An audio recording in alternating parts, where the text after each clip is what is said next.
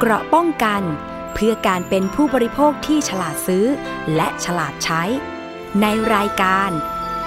ภูมิคุ้มกัน สวัสดีครับ คุณผู้ฟังครับนี่คือเวลาของรายการภูมิคุ้มกันนะครับ รายการเพื่อผู้บริโภคครับ ที่นี่วิทยุไทย PBS www.thaipbsradio.com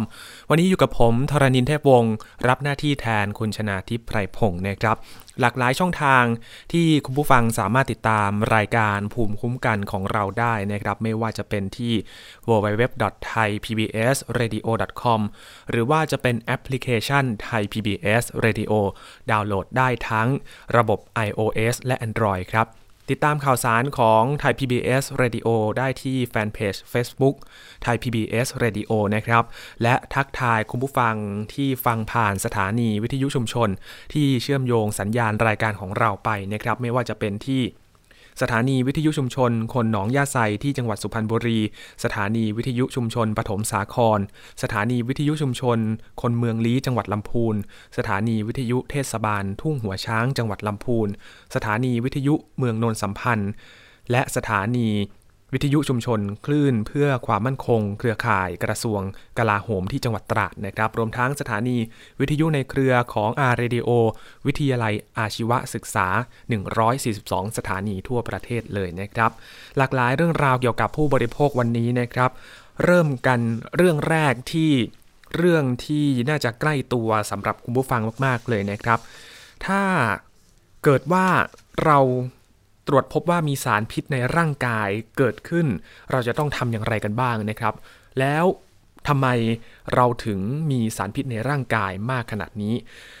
เรื่องนี้เป็นเหตุให้องค์กรปกครองส่วนท้องถิ่นในจังหวัดเชียงใหม่ครับเขาได้จัดโครงการตรวจหาสารพิษในร่างกายของชาวบ้าน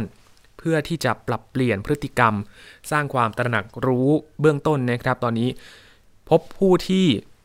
มีสารพิษในระดับไม่ปลอดภัยถึงร้อยละ 10 ด้วยกันนะครับ และอยู่ในระดับที่มีความเสี่ยงถึงร้อยละ 40-50 ครับ ที่นี่มีการตรวจพบหาสารพิษกันนะครับที่ตำบลสันนาเมงครับและในอำเภอสันทรายจังหวัดเชียงใหม่ ชาวบ้านก็ไปทยอยเข้ารับการตรวจเจาะเลือดจากเจ้าหน้าที่ศูนย์บริการสาธารณสุข เทศบาลตำบลสันนาเมงนะครับ ตามโครงการเฝ้าระวังโรคที่เกิดจากการประกอบอาชีพ และสิ่งแวดล้อม ประจำปี 2562 ครับ โดยนอกจากการตรวจคัดกรองผู้ป่วยโรคเบาหวานแล้วก็ยังเน้นการตรวจหาสารพิษในร่างกายด้วยนะครับ ด้วยชุดตรวจสอบสารเคมีจากยาปราบศัตรูพืช ด้วยกระดาษทดสอบคอลีนเอสเตอเรสนะครับ นักวิชาการสาธารณสุข ศูนย์บริการสาธารณสุข เทศบาลตำบลสันนาเมง คุณวุฒิกรบุญเฉลียว เปิดเผยว่าโครงการนี้ ได้รับงบประมาณสนับสนุนจากกองทุนหลักประกันสุขภาพแห่งชาติครับ ตรวจหาสารพิษ ชาวบ้านทั้ง 12 หมู่บ้าน ในพื้นที่ประมาณ 9 ตารางกิโลเมตร ซึ่งผลการตรวจสอบเบื้องต้นในปีนี้ก็พบชาวบ้านที่มีสารพิษอยู่ในระดับไม่ปลอดภัยร้อยละ 10 และชาวบ้านที่มีสารพิษอยู่ในระดับที่มีความเสี่ยงถึงร้อยละ40-50 ด้วยกันนะครับ ไปฟังเสียงของคุณวุฒิกรบุญเฉลียวกันครับ ส่วนมากมันจะคะกันนะครับ แต่ถ้ากลุ่มเกษตรกรจริงๆเนี่ยไม่ปลอดภัยอยู่แล้วครับ แต่ส่วนน้อยที่เกี่ยวกับเกษตรกรจะมามามามาเจาะหาสารพิษที่เรานะครับ ส่วนมากจะเป็นกลุ่มกลุ่มประชาชนทั่วไปนะครับ ซึ่งส่วนนี้กลุ่มตัวเนี้ยก็คือเกิดเกิดโดยไม่รู้ตัวในการบริโภคผักผลไม้นะครับ คือล้างก็จริงแต่ล้างไม่สะอาดพอนะครับ เราก็เลยรณรงค์ให้ความรู้ในเรื่องของการใช้ผงฟูนะครับในการล้างผักหลังจากนี้นะครับสำหรับชาวบ้านที่พบสารพิษในระดับที่ไม่ปลอดภัย และในระดับที่มีความเสี่ยงทางศูนย์บริการ สาธารณสุข เทศบาลตำบลสันนาเมงก็จะทำหนังสือแจ้งผลการตรวจ และเชิญมารับการอบรม การบริโภคอาหารให้ปลอดภัย แนะนำวิธีการสังเกตอาหารสด ผักผลไม้ที่ปลอดภัยนะครับ รวมถึงวิธีการล้างผักผลไม้เพื่อที่จะลดปริมาณสารพิษที่ตกค้างอยู่ด้วยนะครับ รวมไปถึงการใช้สารเคมีเกษตร ก็เป็นอีกหนึ่งปัจจัยที่ทำให้พบสารพิษในร่างกายเช่นเดียวกันนะครับ เพื่อป้องกันผลกระทบต่อสุขภาพที่เกิดขึ้นครับ นอกจากนี้ทางศูนย์บริการสาธารณสุข เทศบาลตำบลสันนาเมงก็ยังเตรียมขยายการตรวจหาสารพิษในร่างกายในกลุ่มเด็กด้วยนะครับ โรงเรียนในสังกัด 2 แห่ง เพื่อที่จะเก็บข้อมูล และป้องกันปัญหาสารพิษตกค้างในร่างกายต่อไปครับ จากจังหวัดเชียงใหม่ ไปที่จังหวัดเชียงรายกันนะครับ ยังอยู่กันที่เรื่องของการตรวจหาสารพิษในร่างกาย ที่โรงเรียนแห่งหนึ่งในจังหวัดเชียงรายครับ พบการตกค้างของสารพิษในร่างกายของเด็กนักเรียนครับผู้ฟังอยู่ในเกณฑ์ที่ไม่ปลอดภัยมากถึง 84 คน กว่าร้อยละ 39 ของนักเรียนทั้งหมดเลยนะครับทำให้ ทางโรงเรียนและก็ชุมชนเอง ตลอดจนองค์กรที่เกี่ยวข้องก็ต้องเร่งปรับเปลี่ยนพฤติกรรมเสี่ยงที่จะเกิดขึ้นนะครับ เพื่อป้องกันและก็ฟื้นฟูร่างกายกันอย่างเร่งด่วนเลยนะครับ ติดตามได้จากรายงานครับ ครูและนักเรียนโรงเรียนปวิทยาตำบลปอำเภอเวียงแก่นจังหวัดเชียงราย ช่วยกันดูแลแปลงผักปลอดสารพิษของโรงเรียน เพื่อใช้ประกอบอาหารกลางวันแทนการซื้อผักจากตลาด ซึ่งไม่มั่นใจว่ามีสารเคมีตกค้างหรือไม่ ความใส่ใจบริโภคผักที่ปลอดภัย เกิดขึ้นหลังทางโรงเรียนร่วมกับโรงพยาบาลส่งเสริมสุขภาพชุมชน โรงพยาบาลเวียงแก่นและหน่วยงานที่เกี่ยวข้องสุ่มตรวจเลือดของนักเรียนชั้นประถมศึกษาปีที่ 4 ถึงมัธยมศึกษาปีที่ 3จำนวน 211 คน พบเด็กนักเรียนมีสารพิษตกค้างในร่างกายในเกณฑ์ไม่ปลอดภัยมากถึง 84 คน หรือคิดเป็นร้อยละ 39 และมีเด็กนักเรียนมีสารพิษตกค้างในร่างกายในเกณฑ์ปลอดภัย มีอัตราเสี่ยง 74 คน ส่วนผู้มีผลเลือดอยู่ในเกณฑ์ปกติมีเพียง 6 คน ตัวเลขตัวนี้คิดว่าเป็นตัวเลขที่น่าห่วง เพราะว่าเราเราไม่เคยคิดว่าเด็กนักเรียนซึ่งไม่เคยไปไปทำงานเกี่ยวกับสารเคมีโดยตรงนะครับ จะจะพบว่ามีสารเคมีในในระดับที่ไม่ปลอดภัยถึง 39.80%นั่นเป็นเป็นตัวเลขที่น่าห่วงนะครับ โรงเรียนปวิทยาคมเป็นโรงเรียนขยายโอกาส เปิดสอนตั้งแต่ระดับชั้นอนุบาลจนถึงมัธยมศึกษาปีที่ 3 มีนักเรียน 437 คน ส่วนใหญ่เป็นลูกหลานกลุ่มชาติพันธุ์มงไทยลื้อและขมุ มีอาชีพเกษตรกรรม นี่จึงอาจเป็นสาเหตุหนึ่งของการมีสารพิษตกค้างในร่างกาย เพราะเด็กๆ มักติดตามผู้ปกครองไปทำไร่ทำสวน จึงมีโอกาสรับประทานอาหารที่เจือปนสารพิษ รวมถึงการใช้สารเคมีหลากหลายประเภท ทั้งการจุดยากันยุง การใช้ยาเบื่อหนู หรือยาฆ่าแมลงชนิดต่างๆ พอเราพบตรงนี้แล้วเราก็คืนข้อมูลให้กับนักเรียนได้ทราบ ว่าพิษภัยมันเป็นอย่างไรนะครับ ว่าผลตรวจเป็นยังไงเนี่ยเด็กก็ เริ่มตื่นตัวเริ่มตระหนัก จากนั้นก็ได้เชิญทางวิทยากรทางโรงพยาบาล แล้วก็ทางรพสตนะครับมาให้ความรู้กับเด็กว่า ตอนนี้พอพบแล้วเนี่ยจะทำอย่างไร จะประพฤติตนยังไงจะรักษาตัวยังไง จากนั้นในระยะยาวแล้วก็ต้องปรับเปลี่ยนพฤติกรรมในการบริโภค แล้วก็การใช้ชีวิตในชุมชนด้วยนะครับ ตอนนี้เนี่ยมันมีความเสี่ยงแล้ว เรื่องของ อาหารที่ไม่ปลอดภัยอาหารที่มีสารพิษตกค้างอยู่ ซึ่งส่งผลถึงเด็กของชุมชนของเรานะคะทีนี้พอเราพบแล้วเนี่ยว่าตัวเลขสูงมากในเรื่องของความเสี่ยง แล้วก็ไม่ปลอดภัยนี้เนี่ยก็แผนที่จะทำงานต่อเนื่องก็คือเรื่องของการนำประเด็นนี้เข้าสู่คณะกรรมการพัฒนาคุณภาพชีวิตระดับอำเภอ เพื่อให้อำเภอเนี่ยมีความตระหนักเรื่องนี้แล้วก็วางแผนร่วมกันต่อไป ปัญหาที่เกิดขึ้นทำให้ทางโรงเรียน ชุมชน หน่วยงานด้านสาธารณสุขในพื้นที่ตระหนักถึงปัญหา ล่าสุดจึงได้มีการจัดอบรมให้ความรู้กับอาสาสมัครสาธารณสุขประจำหมู่บ้านตำบลต่างๆ เพื่อนำไปแนะนำชาวบ้านในพื้นที่ ให้ช่วยป้องกันและลดความเสี่ยงจากสารพิษต่างๆ ขณะที่สถานศึกษาก็ปรับเปลี่ยนมาใช้วัตถุดิบอาหารที่ปลอดสารพิษ และเตรียมเชิญผู้ปกครองนักเรียนทั้งหมดเข้ามาหารือเพื่อวางมาตรการแก้ไขและป้องกันปัญหาสารพิษตกค้างในร่างกาย ทั้งของเด็กนักเรียนและผู้ปกครองอย่างเร่งด่วนต่อไป ปัญหานี้ต้องย้อนดูที่มากันนะครับว่าทำไมถึงมีสารพิษตกค้างในร่างกายเป็นจำนวนมาก แล้วก็อยู่ในระดับที่ไม่ปลอดภัยขนาดนี้ ที่มาของสารพิษที่ตกค้างก็มีหลากหลายที่มาด้วยกันนะครับ อย่างที่เราได้ฟังไปไม่ว่าจะเป็นอาหาร ผักผลไม้นะครับที่เกิดจากการใช้สารเคมีในการเพาะปลูก และก็ตกค้างแล้วก็ส่งต่อมาถึงผู้บริโภค รวมถึงตัวเกษตรกรเองที่ทำการเพาะปลูกพืชโดยใช้สารเคมี จากยาฆ่าแมลงหรือว่าสารเคมีที่ใช้ในการเกษตร ก็เป็นอีกหนึ่งปัจจัยที่ทำให้มีสารพิษตกค้างในร่างกายเช่นเดียวกัน เพราะฉะนั้นก็ต้องช่วยกันปรับเปลี่ยนพฤติกรรมนะครับ ไม่ว่าจะเป็นผู้บริโภคเองที่เราอาจจะ ไม่มั่นใจว่าผักผลไม้ที่ซื้อมานั้นมีสารเคมีตกค้างอยู่หรือไม่ ก็ต้องล้างเพื่อที่จะลดปริมาณของสารเคมีออกกันก่อนนะครับเพื่อความปลอดภัยของผู้บริโภคด้วยครับ ไปดูอีกเรื่องหนึ่งครับคุณผู้ฟังครับ เรื่องที่หลังมีประกาศคณะกรรมการควบคุมยาเสพติดให้โทษเรื่องการกำหนดลักษณะกัญชงออกมาที่มีการกำหนดว่ากัญชงที่ ไม่ไม่ถือเป็นยาเสพติดประเภท 5 ในใบ และช่อดอกจะต้องมีปริมาณสาร THC ไม่เกิน 0.5%นะครับ แต่ก็ถูกกระแสวิพากษ์วิจารณ์ โดยเฉพาะเครือข่ายประชาสังคม กัญชาทางการแพทย์ ซึ่งเห็นว่าการกำหนดเช่นนี้จะมีผลต่อการพัฒนาสายพันธุ์กัญชง และไม่สามารถนำไปใช้ได้อย่างกว้างขวาง ล่าสุดรัฐมนตรีว่าการกระทรวงสาธารณสุขก็ยอมถอยแล้วนะครับ โดยมอบหมายให้ ปลัดกระทรวงไปปรับแก้ในประกาศให้ส่วนของสาร THC ในใบ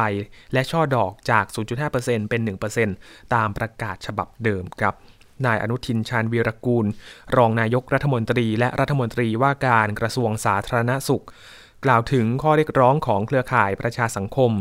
กัญชาเพื่อการแพทย์สำหรับประชาชนให้แก้ข้อกำหนดการชงในส่วนของสาร THC ในเมล็ดกัญชงจาก 0.3%และในใบและดอกกัญชงจาก 0.5%ให้เป็น 1%นะครับ โดยอาจกำหนดให้เป็นช่วงตั้งแต่ 0.2 ถึง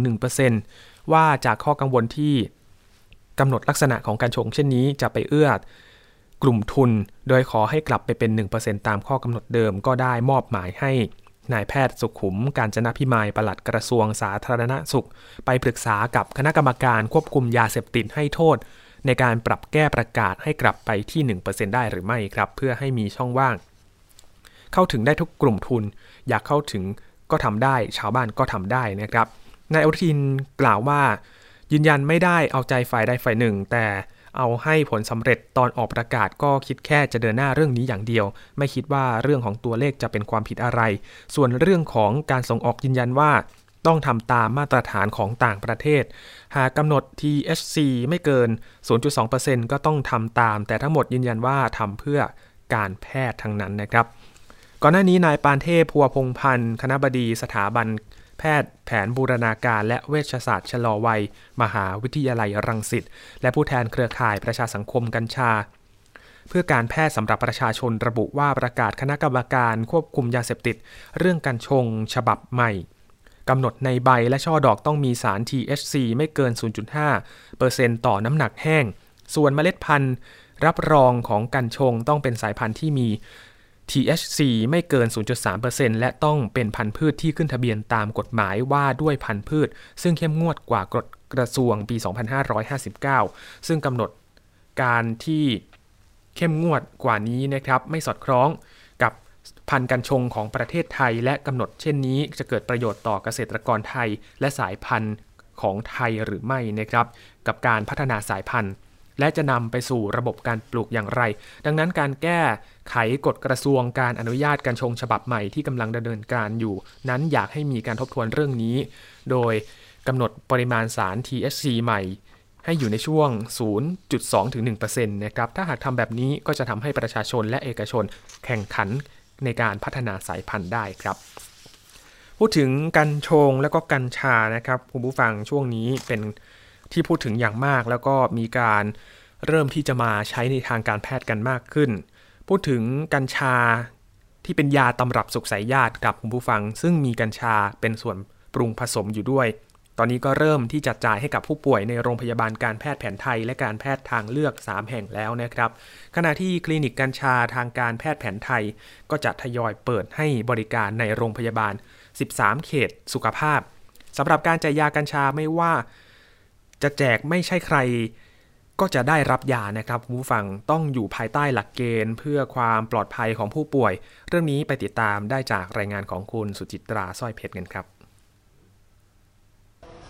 คลินิกกัญชาทางการแพทย์แผนไทยของโรงพยาบาลการแพทย์แผนไทย และการแพทย์ผสมผสานยศเส เป็นหนึ่งในสามโรงพยาบาลที่เปิดให้บริการ พร้อมจ่ายตำรับสุขสายญาติ ซึ่งมีกัญชาปรุงผสมเป็นวันแรก โดยมีผู้ป่วยมะเร็งสนใจสอบถามเพื่อขอรับยา แต่ยังไม่มีผู้ป่วยรายใด ได้รับยาจากแพทย์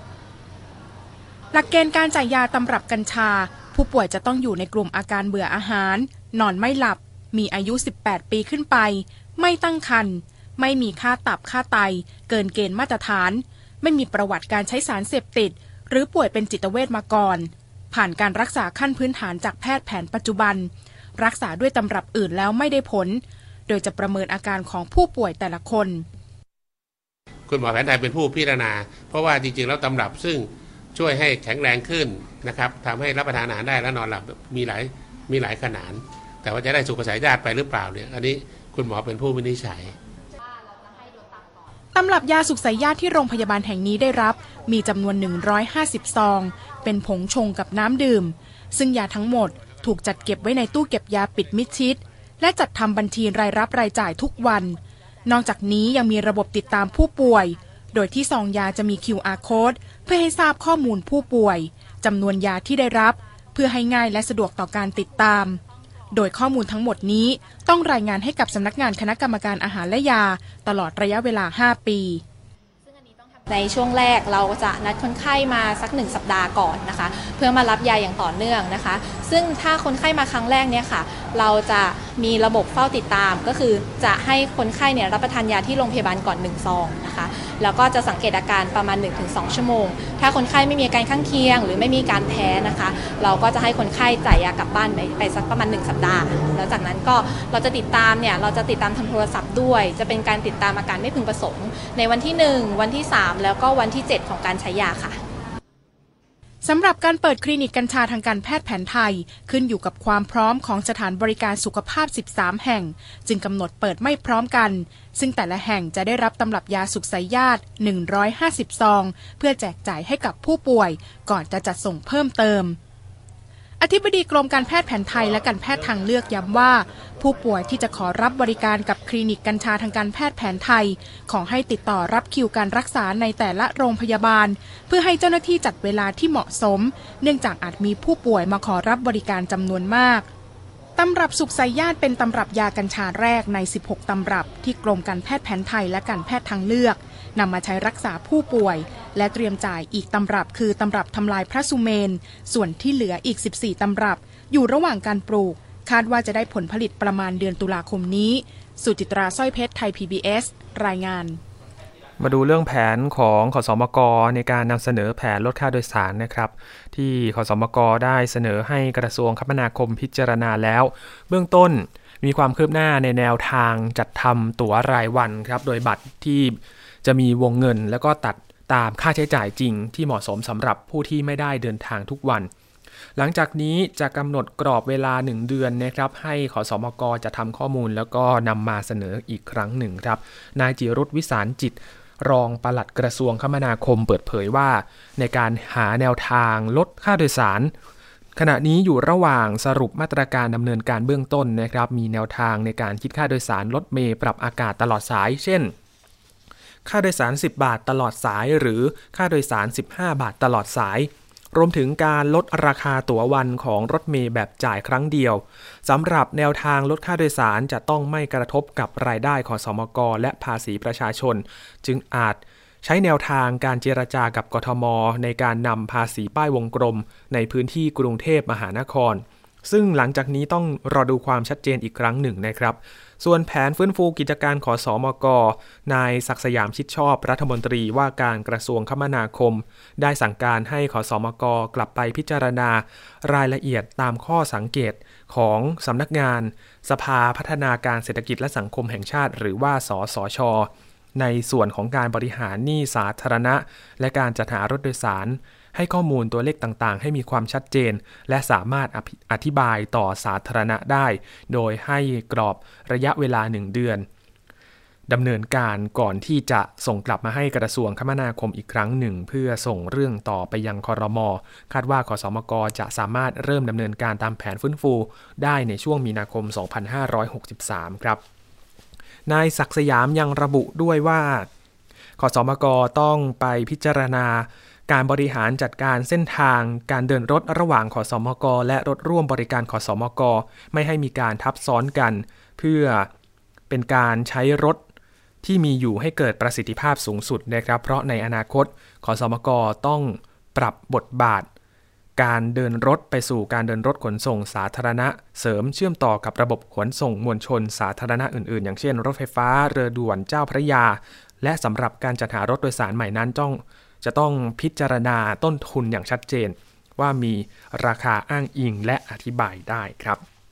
มาดูเรื่องเตือนภัยกันเรื่องหนึ่งครับคุณผู้ฟังเป็นเรื่องที่เกิดขึ้นบนสังคมออนไลน์ครับมีผู้ใช้ Facebook ชื่อว่าพิเชษหลักดีครับ โพสต์เรื่องราวที่ลูกชายกัดโดนเศษแก้วที่ผสมมาในอาหารครับคุณผู้ฟัง และเศษแก้วก็บาดลิ้น ผู้โพสต์ข้อความได้ระบุว่าไปทานอาหารที่ร้านอาหารแห่งหนึ่งในห้างสรรพสินค้าครับ แล้วลูกชาย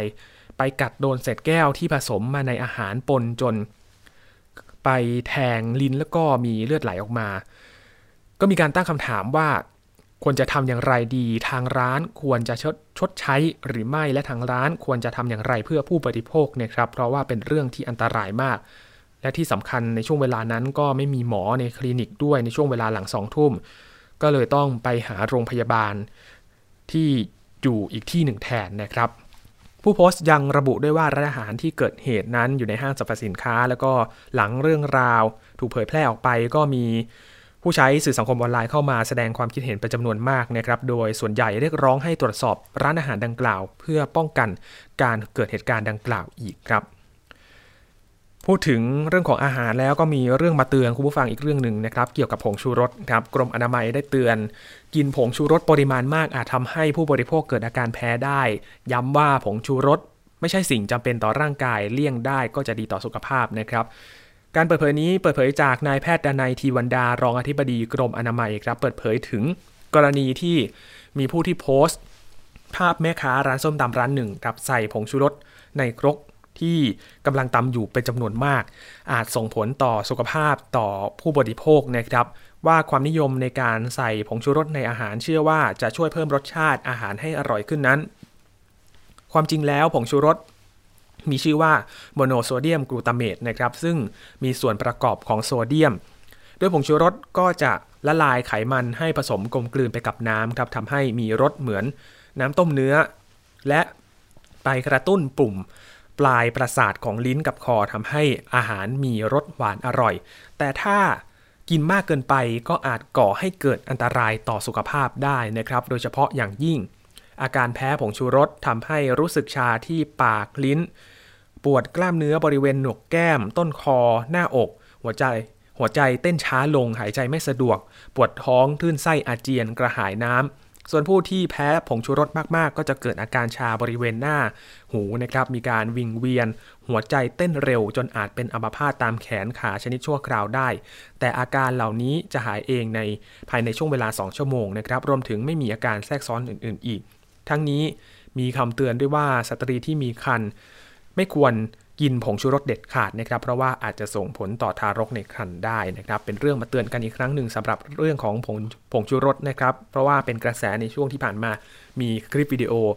เกิดขึ้นในสื่อสังคมออนไลน์ แล้วก็มีการเผยแพร่แล้วก็ตั้งคำถามนะครับ แล้วก็ทางแม่ค้าก็ได้ออกมาอธิบายอ้างว่าผงชูรสที่ใส่ในครกนั้น เป็นการตำจำนวนมากๆนะครับ แล้วก็ทำหลาย ๆ จานตำครั้งเดียวเป็น ครกใหญ่ ๆ นั่นเองนะครับ ทีนี้ก็ต้องมาเตือนกันอีกครั้งหนึ่งว่าผงชูรสนั้น มีผลต่อร่างกายยังไงบ้าง ถ้ากินในปริมาณที่มากเกินไปนะครับ คุณผู้ฟังครับช่วงนี้เราพักกันสักครู่หนึ่งนะครับ ช่วงหน้ามาเตือนภัยกันอีกหลาย ๆ เรื่องเลยครับ โดยเฉพาะเรื่องของการถูกหลอกขายครีมที่จังหวัดแพร่ ที่ก่อนหน้านี้เราได้รายงานกันตอนนี้มีความคืบหน้าแล้วนะครับ ติดตามได้ในช่วงหน้ากับรายการภูมิคุ้มกันครับ เกราะป้องกัน เพื่อการเป็นผู้บริโภคที่ฉลาดซื้อ และฉลาดใช้ ในรายการ ภูมิคุ้มกัน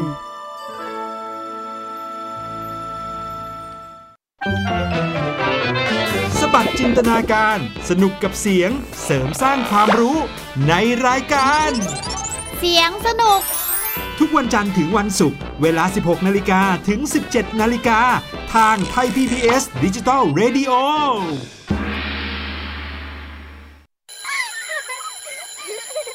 โรงเรียนเลิกแล้ว กลับบ้านพร้อมกับรายการ Kids Hours โดยวัญญาชยโย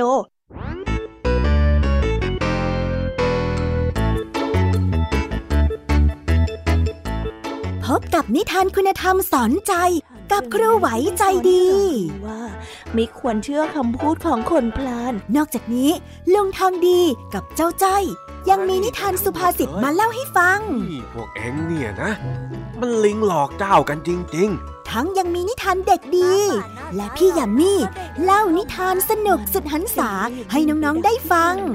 ทุกวันจันทร์ถึงศุกร์ 17 นาฬิกา ทางวิทยุไทย PBS www.thaipbsradio.com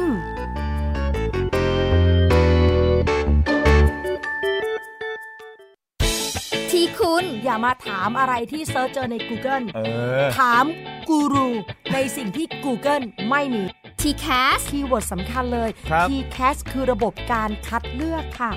ดังนั้นถ้าเราบ่นกันเรื่องของการสอบที่ซ้ำซ้อน มันไม่ได้เกี่ยวโดยตรงกับ TCAS อ๋อ เราไปโทษทีแคสเขาไม่ได้ไม่ได้ เพราะเขาไม่ใช่ข้อสอบ ถูกต้อง TCAS คือระบบการคัดเลือก อยากให้ฟังจะได้รู้จากกูรูด้านการศึกษา โดยนัทยาเพชรวัฒนา และวรเกียดนิ่มมาก ในรายการทีคุณทีแคสทุกวันเสาร์ 16 นาฬิกา ทางไทย PBS Digital Radio ฟังสดหรือย้อนหลังทางแอปพลิเคชันไทย PBS Radio และ w w w t h a i PBS Radio com มากกว่าด้วยเวลาข่าวที่มากขึ้น จะพัดพาเอาฝุ่นออกไปได้ครับ มากกว่าให้คุณทันในทุกสถานการณ์ ตามที่กฎหมายดังกล่าวกำหนดเอาไว้ มากกว่ากับเนื้อหาเที่ยงตรงรอบด้านนำมาใช้ในคดีเมาแล้วขับ มากกว่าในทุกทางออกของสังคม ป้องกันไม่ให้ปัญหาเกิดขึ้น มากกว่ากับข่าวรอบวันในทุกมิติ เครนก่อสร้างเกิดอุบัติเหตุขึ้น มากกว่าด้วยการวิเคราะห์ที่ตรงจุด ความพยายามของภาครัฐที่จะแก้ปัญหา และมากกว่ากับทีมข่าวมืออาชีพ ข่าวไทย PBS ให้คุณได้มากกว่า เกราะป้องกัน เพื่อการเป็นผู้บริโภคที่ฉลาดซื้อ และฉลาดใช้ ในรายการ ภูมิคุ้มกัน คุณผู้ฟังยังอยู่กับรายการภูมิคุ้มกันนะครับ รายการเพื่อผู้บริโภคอยู่กับผมทรณินเทพวงศ์รับหน้าที่แทนคุณชนาทิพไพรพงศ์ที่นี่วิทยุไทย PBS ครับ www.thaipbsradio.com ครับ เมื่อวันก่อนไทย PBS ได้นำเสนอข่าวที่ชาวบ้านจังหวัดแพร่นะครับ ถูกหลอกซื้อครีมแก้ปวดเมื่อยมีผู้เสียหายหลายคนนะครับ ตอนนี้มีความคืบหน้าล่าสุดมาแล้วครับตำรวจสามารถจับกลุ่มคนขายได้แล้วครับตำรวจชุด สืบสวนสอพอเมืองแพร่ เข้าสอบปากคำนางชนิยาภาวัดดนัยอายุ 48 ปีครับ ชาวตำบลบ้านเหล่าอำเภอสูงเม่นจังหวัดแพร่ หลังสืบทราบว่านางชนิยาภา เป็นคนนำครีมขัดผิว มาหลอกขายชาวบ้านว่าเป็นครีม นวดแก้ปวดเมื่อยในราคากระปุกละ 500 บาทนะครับ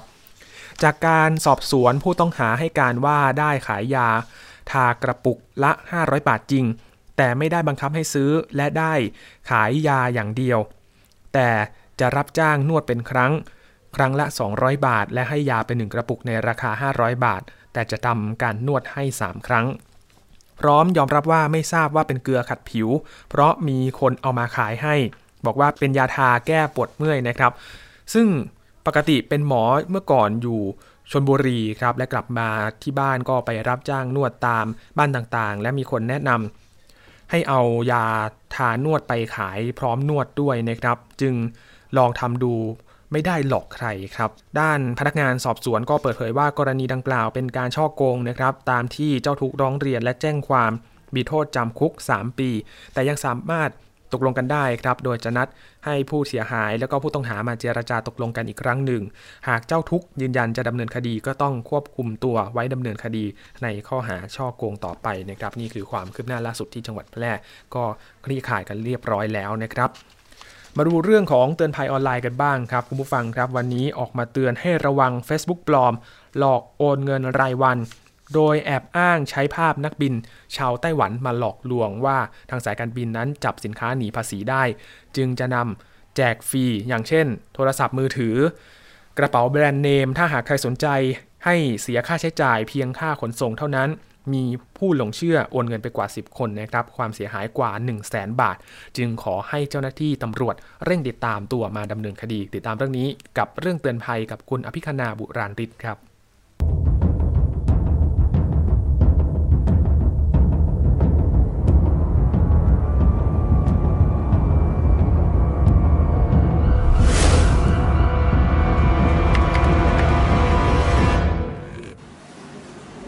ายในจังหวัดตรังเข้าแจ้งความกับเจ้าหน้าที่ตำรวจสถานีตำรวจภูทรสิเกา หลังจากหลงเชื่อ Facebook ชื่อพีรพัฒน์บุริรัตซึ่งมาขอเป็นเพื่อนบน Facebook โดยมีรูปโปรไฟล์สวมชุดนักบิน อ้างว่าทำงานอยู่สายการบินไต้หวัน ต่อมาเริ่มโพสต์ข้อความว่ามีสินค้าหนีภาษี ที่จับได้บริเวณสนามบินไต้หวัน และต้องการนำมาแจกฟรี มีทั้งโทรศัพท์มือถือรุ่นดัง กระเป๋าแบรนด์เนม น้ำหอม ผู้เสียหายจึงหลงเชื่อสั่งจองโทรศัพท์มือถือยี่ห้อหนึ่งสามเครื่อง โดยนายพีรพัฒน์ให้โอนเงินก่อนล่วงหน้า เป็นค่าขนส่งเครื่องละ 800 บาท ภายใน 2 วันมีข้อความจากบริษัทขนส่ง ติดต่อมาว่าสินค้าถึงไทยแล้ว ให้โอนเงินค่าภาษีนำเข้าเครื่องละ 3,500 บาท จึงหลงเชื่อโอนเงินไปยังบัญชีของชายไทยรายหนึ่ง ตามที่เจ้าของ Facebook แจ้งรวมเป็นเงินกว่า 12,900 บาท หลังจากนั้นติดต่อเจ้าของ Facebook ไม่ได้ พบภายหลังว่ามีผู้เสียหายที่หลงเชื่อกว่า 10 คน ความเสียหายกว่า 1 0 0 0 0แบาท ก็คือตอนแรกจะใช้ Facebook ค่ะมาโพสต์แจกของในใน Facebook มันจะเป็นรูป iPhone รูปอะไรของมีค่าค่ะ แล้วก็บอกว่าถ้าอยากได้ก็ให้ทักแชทไป ทางด้านพันตำรวจเอกสานิตพลเพชร ผู้กำกับการสถานีตำรวจภูธรสิเกาจังหวัดตรัง กล่าวว่าทางเจ้าหน้าที่ได้ติดต่อไปยังเครือข่ายมือถือ เรียกดูข้อมูลการใช้โทรศัพท์มือถือของบุคคลต้องสงสัย คือนายเอนามสมมุติ และได้ทำหนังสือไปยังธนาคารกรุงไทย สาขาร้อยเอ็ดอยู่ระหว่างการตอบกลับ ผมจะแนะนำว่าบางครั้งการตัดสินใจแป๊บเดียวเนี่ยกก็เสียหายได้ก็สอบถาม ผมส่วนมากถ้าเคสอย่างนี้ผมจะให้สอบถามมาที่ตำรวจก็สอบถามที่เจ้าที่ของรัฐเนี่ยเราสามารถประสานหน่วยงานต่างๆ แล้วมันก็มีเคสที่เป็นตัวอย่างเยอะแยะนะถ้าเรา เห็นแล้วว่าสินค้าอย่างนี้กระเป๋าแบรนด์เนม โทรศัพท์มือถือ เกิดขึ้นเยอะแยะส่วนทางนายเอฝ่ายสืบสวนได้ตรวจสอบข้อมูลพบว่ามีตัวตนจริง หลังจากนี้เจ้าหน้าที่จะรวบรวมพยานหลักฐาน พร้อมออกหมายเรียก ให้นายเอมาให้ปากคำว่าเป็นผู้กระทำความผิดตัวจริงหรือไม่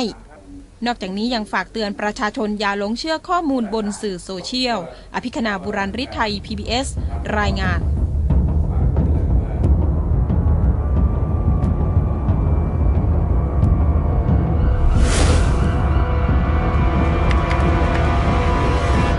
เรื่องเตือนภัยที่เกิดขึ้นในสื่อสังคมออนไลน์นะครับ เพราะฉะนั้นต้องใช้กันอย่างระมัดระวัง แล้วก็พิจารณากันให้ถี่ถ้วนมากขึ้นด้วยนะครับ พูดถึงการทำธุรกรรมทางการเงินนะครับ ก็มีข่าวจากสมาคม ธนาคารไทยเตรียมขอให้ธนาคารแห่งประเทศไทยนั้น เลื่อนการยกเลิกใช้บัตร ATM แบบที่เป็นแถบแม่เหล็กออกไป 15 วันนะครับ จากเดิมกำหนดที่ จะใช้ได้สิ้นปีนี้เป็น 15 มกราคมปีหน้า เนื่องจากว่าในช่วงนั้นมีธุรกรรมหนาแน่นในช่วงสิ้นปีนะครับอาจส่งผลกระทบต่อประชาชน หลังธนาคารแห่งประเทศไทยกำหนดให้มีการยกเลิกบัตร ATM ชนิดที่เป็นแถบแม่เหล็ก แล้วก็เปลี่ยนไป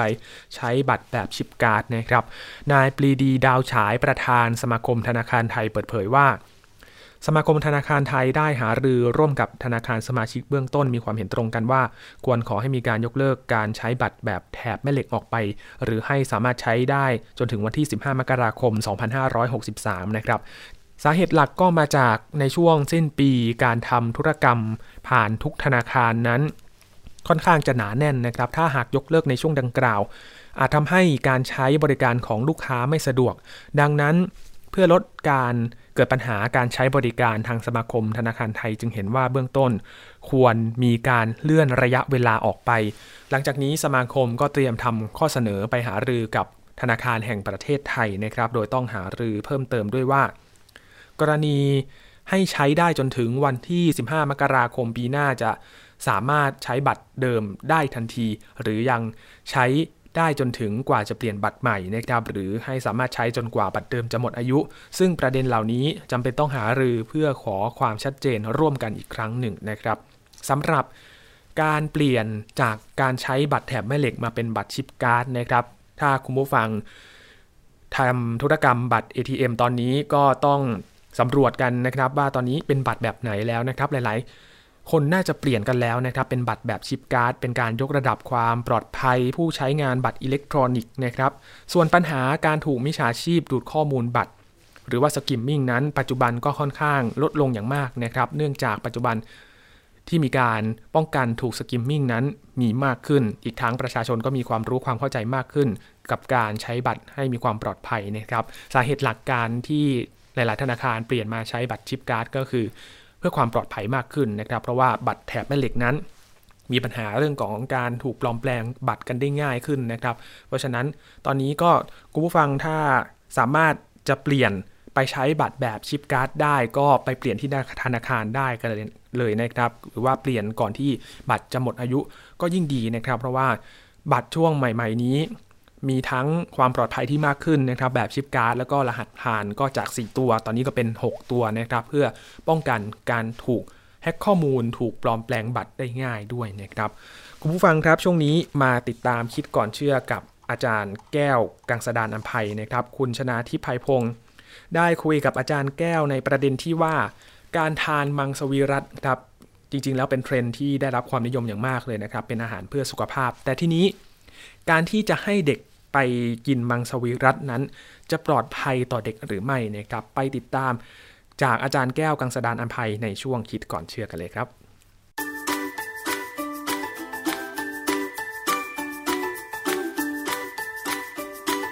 ช่วงคิดก่อนเชื่อ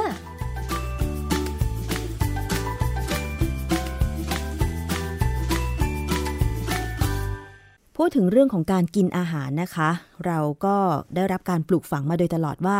ต้องกินให้ครบห้าหมู่ แล้วคนที่กินเฉพาะผักผลไม้ เช่นผู้ที่กินมังสวิรัตล่ะ จะเป็นอย่างไร ถ้าเป็นผู้ใหญ่ก็อาจจะดูแลตัวเองได้นะคะ แต่ว่าถ้าเป็นเด็กล่ะ คือบางทีอาจจะมีพ่อแม่ผู้ปกครองบางคนเนี่ยปลูกฝังให้เด็กในปกครอง กินผักผลไม้หรือกินมังสวิรัตก็ได้ มันจะปลอดภัยกับเด็กหรือไม่คะอาจารย์แก้วคะ มังสวิรัตเนี่ยเขาไม่ได้กินแต่ผักผลไม้นะค่ะเขากินถั่วเขากินธัญพืชเขากินอะไรหลายๆอย่างที่มีโปรตีนด้วยค่ะนะและผักผลไม้มันก็เป็นผักโดยเฉพาะผักใบเขียวเนี่ยมันก็มีโปรตีนพอสมควรอะไรอย่างเงี้ยนะค่ะเอ่อผมเคยเคยจะมีมีมีนานมาแล้วประมาณสามสิบกว่าปีแล้วผมไปทำฟัน แล้วปรปรากฏว่าหมอที่ทำฟันให้ผมเนี่ยเขาเป็นมังสวิรัตแล้วเขาก็คุยเรื่องมังสวิรัตให้ผมขณะทำฟัน แล้วคุยว่าลูกเขาก็กินมังสวิรัตผมก็ออกมาคุยกับพัญญาผมพัญญาผมก็เป็นเขาจบทางด้าน จบปริญญาเอกทางด้านอาหารและโภชนาการเขาก็บอกว่าเอ้เด็กกินมังสวิรัตนี่ไม่ค่อยดีนะเพราะว่ามันมังสวิรัตเนี่ยบางทีมันมีความเสี่ยงบางอย่างในการขาดสารอาหารที่จำเป็นถ้าจัดอาหารไม่ดีค่ะ ถึงแม้ว่ามังสวิรัตจะมีโปรตีนบ้าง หรือจะกินถั่ว ซึ่งมีโปรตีนบ้าง อย่างนี้ยเหรอคะอาจารย์ คือมันการจัดให้สัดส่วนเหมาะสมเนี่ย มันต้องใช้ความรู้พอสมควร ค่ะบางคนที่เป็นมังสวิรัตเนี่ย มักจะมีโอกาสที่จะเสี่ยงต่อการขาดพวกวิตามินพวกโฟเลตนะขาดโฟเลตเพราะว่าโดยทั่วไปเนี่ยเรากินอาหารธรรมดาเนี่ยเราได้โฟเลตจากเนื้อสัตว์โฟเลตเนี่ยในพวกผักพวกถั่วไม่ค่อยมีมีน้อยมากนะแล้วบางทีก็มีเหล็กได้เหล็กไม่พอไม่พอเหตุผลก็เพราะว่าจริงในผักในถั่วในอะไรพวกเนี้ยมันก็มี มีเหล็กอยู่ แต่ว่าในพืชเนี่ยมันมีสารตัวหนึ่งเราเรียกว่าไฟเตตซึ่งสามารถจับเหล็กเอาไว้ได้ จับเอาไว้ไม่ให้เออให้ไม่ให้เวลาเรากินเข้าไปแล้วเอามาใช้ มันจะกินแล้วเสียเปล่านะเพราะฉะนั้นวิธีที่จะทำให้เหล็กหลุดมาจากไฟเตตได้เนี่ย ก็คือต้องเอาไปต้องเอาเอาผักหรืออะไรก็ตามที่เรากินแล้วมีไฟเตตเนี่ย เอาไปหมักให้มันให้การหมักเนี่ยแบคทีเรียมันจะทำให้ไฟเตต สลายตัวไปทำให้เหล็กหลุดออกมาใช้งานได้อะไรเงี้ยนะหรือว่าการต้มก็พอช่วยได้บ้าง แต่ต้องต้มให้นานหน่อยทีนี้ประเด็นที่ผมจะพูดเรื่องมาใส่เวลากับเด็กเนี่ยมันมีปัญหาหรือไม่เนี่ย ก็เพราะว่าไปเจอข้อมูลเป็นข่าวในต่างประเทศเนี่ยเขาบอกว่าที่ออสเตรเลียอย่างเมืองซิดนีย์เนี่ย มีสามีภรรยาคู่หนึ่งสามีอายุสามห้าภรรยาอายุสามสิบสามสองคนเนี่ยเขาก็เป็นมังสวิรัตนะฮะแล้วเขาก็มีลูกอยู่สามคน เอ่อเมื่อเดือนสิงหาคม 2018 เนี่ยเอ่อก็มีข่าวว่าลูกเขาสามคนเนี่ย ถูกแยกออกไปค่ะ ให้ไปเลี้ยงโดยรัฐบาลค่ะ เหตุผลก็คือว่าตำรวจไปเจอว่า ลูกสาวคนเล็กอายุประมาณ 20 เดือน 20 เดือนเนี่ยมันก็ประมาณปีกว่านะค่ะ ขาดสารอาหารอย่างรุนแรง และทรมานจากโรคกระดูกอ่อน โอ้ ขนาดเนื่องนั้จากนว่าไปกินมือสาริรัตอย่างเข้มงวดเหรอคะอาจารย์เดี๋ยวนะคะ งงว่าเด็ก 20 เดือนก็คือขวบกว่ายังไม่ถึงสองขวบดีเนี่ยนะคะ ไปกินอาหารมังสวิรัตอย่างเข้มงวดคืออะไร คือนมแม่ยังกินได้อยู่ แต่ว่าส่วนผักหรือว่าอาหารอื่นๆ ก็ยังไม่น่าจะกินได้แบบผู้ใหญ่นะคะ อาจารย์เขาขวบกว่านี่มันเคี้ยวได้เลยนะเด็กเคี้ยวได้แล้ว แล้วคือปกติเราบอกว่าให้กินนมถึงหกเดือน ใช่ หลังจากนั้นเนี่ยจากหกเดือนถึงหนึ่งปีเนี่ยก็ให้ให้กินอาหารเสริมก็คือว่ากล้วยบดหรือผักต้มอะไรนิ่มๆหรือกับข้าวโจ๊กโจ๊กบดเหลวๆนะแต่ว่ากินมังสวิรัตนี่คือยังสามารถดื่มนมวัวได้นี่คะอาจารย์ หรือว่าดื่มไม่ได้ อันนี้เขาเป็นมังสวิรัตแบบสตริกพวกสตริกเนี่ย จะไม่ดื่มจะมีเขาจะไม่กินไข่แน่ๆนะส่วนนมวัวนี่หลายกลุ่มเนี่ยก็จะไม่ดื่มด้วย ก็จะดื่มแต่นมนมถั่วเหลืองค่ะอะไรอย่างเงี้ยนะ ซึ่งอันนี้ทำให้คือเด็กเนี่ยเขาต้องการหลาย ๆ อย่างมากกว่าผู้ใหญ่ เพื่อความเจริญเติบโต เพื่อการที่จะให้สร้างกระดูกให้เร็วอะไรเงี้ยค่ะก็ปรากฏว่าพอตำรวจเจออย่างนั้นก็เลยเขามีลูกสามคนก็เลย ระบบราชการก็เลยเอาเอาเด็กไปเลี้ยงก็เหมือนบ้านเราอะนะบ้านเราเนี่ยถ้าพ่อแม่มีปัญหากับลูกเนี่ย เราจะมีกระทรวงอะไรนะกระทรวงการพัฒนาสังคมและความมั่นคงของมนุษย์ เออประมาณนั้นอะ เอาไปเลี้ยงแทน อาจารย์คะแล้วศาลของออสเตรเลียตัดสิน พ่อแม่คู่นี้ว่ายังไงคะแล้วพอประมาณวันที่ 20 22 สิงหา 2019 เนี่ยนะ ก็มีข่าวว่าศาลศึกษาจะได้ตัดสินจะให้ติดคุกแหละค่ะแต่ว่ามองแล้วเอ่อพ่อแม่เขาเนี่ยคงไม่ได้เจตนาจะฆ่าลูกหรอก คือหวังดีจะให้เป็นคนที่มาเป็นมังสวิรัตก็เลยทำอย่างนั้นค่ะศาลก็เลยกรุณาค่ะ บอกว่าเอางั้นให้ไปบำเพ็ญสาธารณประโยชน์ต่อชุมชนค่ะสามร้อยชั่วโมงอืมซึ่งก็สามร้อยชั่วโมงก็นานนะหลายวันแต่อมัยู่นก็ทำให้เราไม่ต้องติดคุกอะก็ดีอะสำหรับพ่อแม่คู่นั้นนะฮะอาจารย์แล้วประเด็นปัญหาที่ทำให้เด็กขาดสารอาหาร เพราะว่าพ่อแม่ให้กินมังสวิรัตแบบเคร่งครัดเนี่ย คิดว่ามาจากอะไร มังสวิรัตเนี่ยนะ มันมีหลักฐานทางวิชาการ เยอะแยะเลยที่บอกว่า คนที่กินมังสวิรัตเนี่ย จะอายุยืน นะค่ะไม่เป็นโรค ที่เขาเรียกว่าอะไร degenerative disease คือโรคที่มากับความแก่ เช่น ความดันเบาหวานเบหวานเช่นโรคหัวใจค่ะอะไรพวกเนี้ยเป็นเป็นได้น้อยมาก แล้วโดยเฉพาะมะเร็งเนี่ย ก็จะต่ำอืมเหตุผลก็เพราะว่าคนที่เป็นมังกินมังสวิรัตเนี่ยโดยธรรมชาติแล้วเขาก็เขาก็ไม่ได้กินเหล้าสูบบุหรี่นะค่ะเออเขาไม่เหมือนบางคนที่บอกว่ากินน้ำมังสวิรัต อันนั้นไม่ใช่นะอันนี้มันมันก็น้ำมังสวิรัตมันก็มันก็มังสวิรัตนะมันแต่มันเป็นเหล้าอะอันนี้กินไม่ได้เขาคนที่เป็นมังสวิรัตเนี่ยส่วนใหญ่จะเป็นคนที่เอ่อดูแลสุขภาพตัวเองค่ะแล้วก็ส่วนใหญ่ก็มักจะเจริญสติปัฏฐานสี่แบบของพระแบบส่วนใหญ่คนที่เป็นมังสวิรัตเนี่ย เอ่อมักจะเคร่งศาสนาค่ะไม่ว่าศาสนาคริสต์กับศาสนาพุทธศาสนาเซนอะไรพวกเนี้ยนะเพราะฉะนั้นเนี่ยชีวิตเขาถึงเรียบง่ายสบาย และอายุยืนค่ะนะออสเตรเลียตอนเนี้ยมีเอ่อความนิยมมากเรื่องมังสวิรัตอย่างเขาเราเคยพูดเรื่อง ไอ้เนื้อสัตว์ที่ทำจากโปรตีนพืชใช่ไหมค่ะ ซึ่งมีขายในออสเตรเลียออสเตรเลียเนี่ยเยอะมากนะกำลังเจริญเป็นธุรกิจที่ดีมากแต่ทีนี้เอ่อเวลาการกินมังสวิรัตเนี่ยจริง ๆเขาบอกว่าเด็กอายุต่ำกว่าหกปีเนี่ยไม่ควรกินค่ะ นะเพราะว่าเด็กต้องการความเจริญเติบโตมากเลยต้องการกินนู่นกินนี่เพื่อให้เจริญนะ อาจารย์นึกถึงสมัยตอนตัวดิฉันเป็นเด็กเนี่ยนะคะ คือความอยากกินโดยเฉพาะขนมต่างๆเนี่ยมันเยอะมาก แล้วถ้าสมมุติว่าพ่อแม่บังคับให้ลูกกินแต่มังสวิรัตซึ่งขนมประเภทเนี้ยก็จะน้อยนะอาจารย์ ก็จะมีพวกขนมขบเคี้ยวที่ทำจากแป้ง หรือข้าวโพดหรืออะไรอย่างเงี้ยแต่ว่ามันก็จะเจือด้วยผงชูรสถ้าเป็นขนมขบเคี้ยวใช่ไหมคะ ถ้าเด็กเนี่ยสมมุติว่าไปเห็นเพื่อนๆ กินอาหารปกติ แล้วตัวเองถูกบังคับ ให้ต้องกินแต่มังสวิรัตไม่เหมือนเพื่อนอย่างเงี้ย เด็กก็อาจจะรู้สึกว่าตัวเองแปลกแยกหรือเปล่า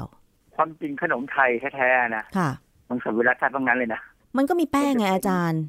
เออขนมเปียกปูน มันก็เป็นน้ำตาลอะอาจารย์มันหวานมากเอ่อก็ก็ก็กำลังกินให้น้อยลงหวานน้อยลงแค่นั้นเองคือค่ะมันอันนั้นมันไม่ใช่เป็นปัญหาสักเท่าไหร่หรอกอย่างคนที่เด็กที่ เริ่มกินมังสวิรัตเนี่ยครับว่าพอหกปีมาแล้วเริ่มกินเนี่ย ส่วนใหญ่เขาก็จะตามพ่อแม่ไปทางด้านศาสนาของเขาอะค่ะนะมันจะเป็นจะเป็นเด็กที่ค่อนข้างจะไม่เหมือนเด็กธรรมดาแหละค่ะ ถ้าเป็นเหมือนเด็กธรรมดาเขาก็จะไม่กินมังสวิรัติเขาเป็นฉีกตัวออกมายกเว้น พ่อแม่คุมมากค่ะก็ช่วยช่วยลำบากก็อย่างอย่างกรณีของคนออสเตรเลียเนี่ยถ้าเข้าใจว่าเขาคงบิดเด็กพอสมควรนะค่ะเพราะเพราะฉะนั้นสุดท้ายทางการถึงต้องแยกเอาเด็กไปเลี้ยงเอง ค่ะนะครับทีนี้ก็บอกว่าเด็กหกขวบขึ้นไปจนถึงสิบสี่ปีเนี่ยก็กินมังสวิรัติได้แล้ว แต่ต้องไม่เคร่งครัดเกินไปที่สำคัญคือต้องกินโปรตีนให้มากพอนะฮะแล้วก็ที่สำคัญคือต้องกินนมกินไข่ล่ะ คือบ้านเราไปมองว่านมกับไข่ที่มันมาจากสัตว์ ก็มันมันเป็นความเข้าใจผิดที่คือจริงๆสัตว์มันก็ให้นมให้ไข่มันก็ไม่ได้เจ็บปวดไม่ได้ทรมานทรกรรมอะไรนะใช่เพราะว่า อย่างวัวนี่เขารีดนมอะทำให้มันหายเจ็บเต้านมด้วยซ้ำใช่ไหมเพราะมันมันเป็นการพึ่งกันระหว่างคนเลี้ยงกับสัตว์ที่ถูกเลี้ยงค่ะ เออบางคนเนี่ยมองบอกว่าการกินไซวิรัสเนี่ยเป็นไปตามหลักศาสนาซึ่งความจริงไม่ใช่ศาสนาพุทธไม่เคยบัญญัติเรื่องการกินมังสวิรัตค่ะแต่บัญญัติเกี่ยวกับการกินอย่างพอเพียง ไม่กินมากเกินไป ไม่กินน้อยเกินไปนะเหตุผลที่พระพุทธเจ้าไม่แนะนำให้คนต้องไป บีบตัวเองหรือให้พระสงฆ์เนี่ยบีบตัวเองกินมังสวิรัตเนี่ย ก็เพราะว่ามันจะทำให้คนใส่บาตรทำตัวยาก ใช่ แต่ถ้าพวกเซนหรือพวกพระทางศาสนา ศาสนามหายานนะนะเขาจะกินมังสวิรัตซึ่งอันนั้นเป็นการที่เขาเพิ่มอะไรบางอย่างเข้าไป เพื่อทำให้ชีวิตเขาดีขึ้นอะค่ะสำหรับเขาอะนะแต่ว่าจริง ๆ แล้วถ้าเป็นพระในบ้านในเมืองไทยเนี่ย คนไทยไม่ค่อยได้กินมังสวิรัตถ้าพระเป็นมังสวิรัตเนี่ย ญาติโยมลำบาก ใช่ เพราะว่าต้องทำอาหารที่มีแต่ผักผลไม้ถั่วธัญพืชเท่านั้น ซึ่งบางคนอาจจะไม่สะดวกในการไปซื้อวัตถุดิบเหล่านี้มาทำเป็นอาหารด้วยนะคะอาจารย์ ครับ ผมเคยตอนที่ผมไปเรียนที่อเมริกาเนี่ย เพื่อนที่เป็นแขกอินเดียเนี่ย ส่วนใหญ่พวกแขกอินเดียระดับที่มาเรียนหนังสือระดับปริญญาเอกได้เนี่ยก็จะเป็นพวกพราหมณ์ค่ะก็จะเป็นพวกที่มีเงินบ้างนะแล้วก็เอ่อ จะจะมีคล้ายๆว่าอะไรมีความรู้ค่ะมีสมอง พวกนี้จะเป็นมังสวิรัตเป็นพราหมณ์พราหมณ์จะกินมังสวิรัตแต่พวกที่มาเรียนหนังสือเนี่ยเขาจะกินไก่ทุกสิบห้าวัน คือผ่อนปรนบ้าง ผ่อนปรนบ้างเขาบอกเพราะเพราะยิ่งยิ่งถ้ามาเรียนทางสาขาอาหารและโภชนาการหรือมาเรียนทางด้านเกี่ยวกับอาหารเนี่ย ก็รู้รู้อยู่ว่ากินมังสวิรัติเนี่ยบางทีโอกาสจะขาดกรดอะมิโนสำคัญเนี่ยมันมันมีพอสมควรวิตามินอย่างโฟเลตเนี่ยอาจจะขาดได้ค่ะเขาก็ เหมือนกับเหมือนกับอะไรเหมือนกับละศีลสักวันหนึ่งต่อค่ะเดือน เพื่อเสริมมันเข้าไปทำให้ชีวิตมันก็อยู่ได้อีกสิบสี่วันก็ก็ทำก็ทำก็ถือศีลไปก็ค่ะก็ไม่มีไม่น่าจะมีปัญหาหนักนะแต่เพราะฉะนั้นเรื่องการกินเป็นไซวิรัสเนี่ยจริง ๆ แล้วถ้าใครใครจะกินเนี่ยต้องมีความรู้นะและความรู้ก็หาได้ไม่ยากในเน็ตที่มีพอสมควรขอให้เข้าไปดู ตามเน็ตที่พอเชื่อถือได้ เน็ตของราชการก็ยังมีเน็ตของมหาวิทยาลัยบางแห่งก็มีนะฮะค่ะเรื่องเกี่ยวกับการกินมังสวิรัตให้ถูกต้อง ซึ่งจะมีนักเขาเรียกนักกำหนดอาหารเนี่ยมาแนะนำให้ว่าควรจะกินยังไง หรือเมนูอะไรที่ต้องทำให้เป็นอาหารมังสวิรัตได้ ใช่ค่ะ และที่สำคัญก็คือ การส่งต่อข้อมูล ถ้าไม่แน่ใจว่าเป็นข้อมูลที่ถูกต้องหรือไม่ก็ไม่ควรส่งต่อ อย่างเช่นความเชื่อที่ผิดๆนะคะ เพราะฉะนั้นก็ให้คิดก่อนเชื่อ เหมือนชื่อช่วงของเรานะคะ อาจารย์ครับ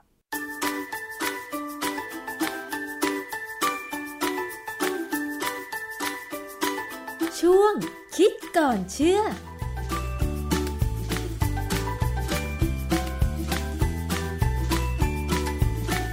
เพราะฉะนั้นแล้วนะครับเวลาจะทำอาหารในช่วงเด็กๆนะครับ ควรจะทำอาหารให้เด็กกินนั้น ตามโภชนาการกันก่อนนะครับ ให้สารอาหารให้ได้ครบถ้วนกันก่อนนะครับ อย่าเพิ่งที่จะนำอาหารมังสวิรัตไปให้เด็กกินนะครับ เพราะว่าอาจจะขาดสารอาหารบางอย่างกันได้นะครับคุณผู้ฟังรับปิดท้ายกันอีกสักนิดหนึ่งนะครับ มีเรื่องราวที่เป็นเรื่องที่เอามาเตือนใจสำหรับใครที่ชอบที่จะชอบ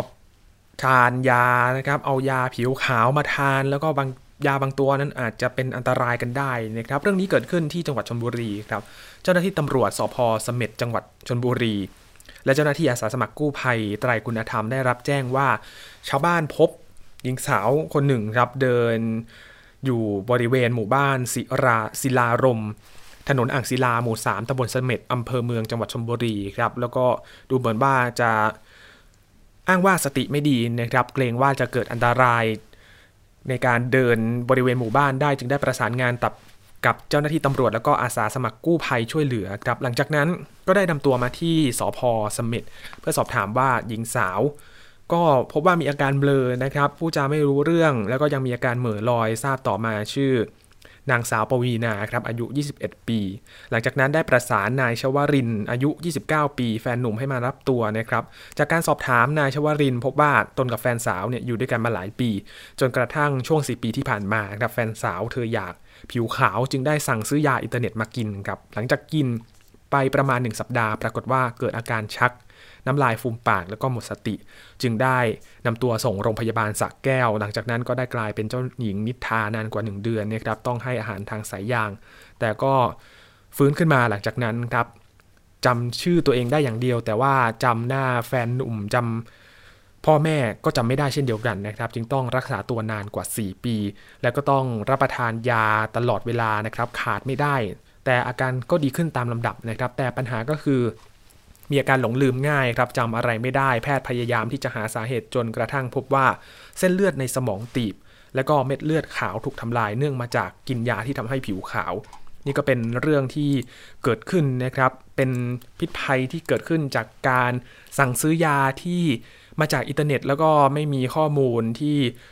เชื่อถือได้นะครับ เพราะฉะนั้นตรวจสอบให้ดีๆนะครับ ดูเลขดูอะไรให้ดีๆ แล้วก็พบว่ามีสารอันตรายหรือไม่นะครับ นี่คือเรื่องราวที่เกิดขึ้นจากรายการภูมิคุ้มกันรายการเพื่อผู้บริโภคนะครับ คุณผู้ฟังติดตามรายการต่างๆของไทย PBS Radio นะครับ ได้ที่ www.thaipbsradio.com ครับ ช่วงนี้ผมธรณินเทพวงศ์ขอบพระคุณสำหรับการติดตามรับฟังนะครับ สวัสดีครับ ติดตามรับฟังรายการย้อนหลังได้ที่เว็บไซต์และแอปพลิเคชันไทย PBS Radio ไทย PBS ดิจิทัล Radio วิทยุข่าวสารสาระ เพื่อสาธารณะและสังคม